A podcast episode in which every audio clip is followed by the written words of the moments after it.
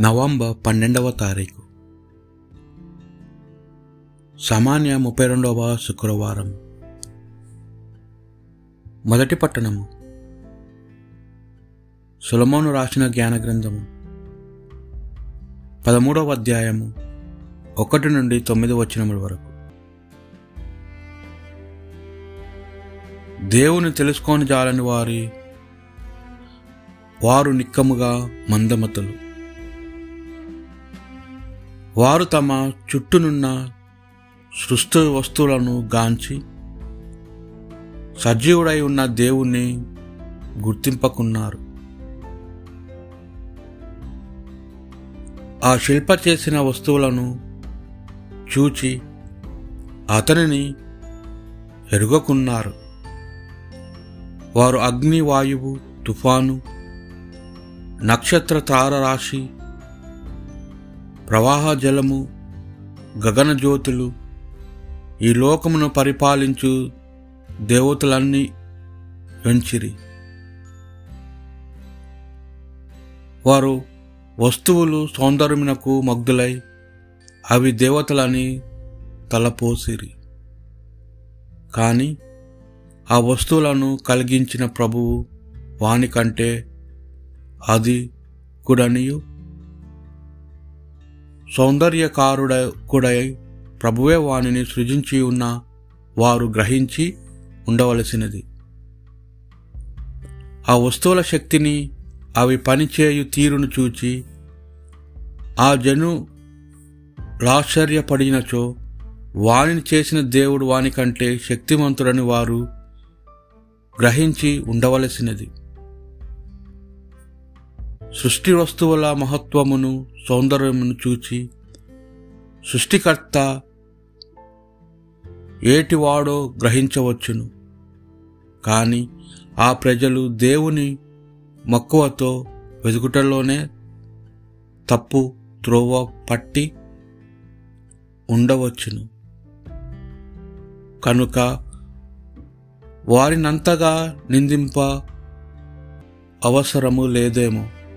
వారు తమ చుట్టుగల వస్తువులను మధ్య జీవించుచు వానిని మాటి మాటికి పరిశీలించి చూచుచు వాని అందమునకు భ్రమసి వెలుపలి ఆకారము చూచి మోసపోయేరి. ఆయనను ఆ ప్రజల అవివేకమును మన్నింపరాదు. వారు లోక స్వభావమునకు కూర్చి సిద్ధాంతములు చేయగలిగి లోకనాథుని ఎన్నటికీ తెలుసుకొనక కుండొట్టుకు కారణమేమి? ఇదే ప్రభువు వాక్ భక్తి కీర్తన. ఆకాశము దేవుని మహిమను చాటుచున్నది. ఆకాశము దేవుని మహిమను చాటుచున్నది. అంతరిక్షము ప్రభువు సృష్టిని వెల్లడి చేయుచున్నది. ఒక పగులు మరి ఒక పగటికి ఈ సంగతిని బోధించుచున్నది. ఒక రేయి మరొక రేయికి జ్ఞానము తెలియచేయుచున్నది. ఆకాశము దేవుని మహిమను చాటుచున్నది. ఆ రెయ్యింబవులకు భాష గాని మాటలు గాని లేవు. వాని నుండి ఎట్టి ధ్వని వినిపింపదు. ఆయనను వాని స్వరము భూమి అందు అంతటా వ్యాపించున్నది. వాని సందేశము నేల అంచుల వరకు వినిపించుచున్నది.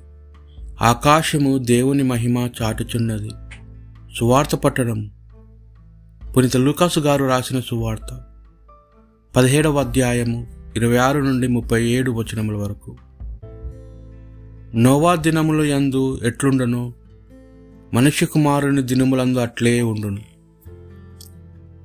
జలప్రణయముకు ముందు నోవా ఓడలో ప్రవేశించే వరకు జనులు తినుచు త్రాగుచు విహమాడుచు జల జలప్రలయము వారిని నాశనం చేసినది. ఇట్లే లోతు కాలము కూడా జరిగినది.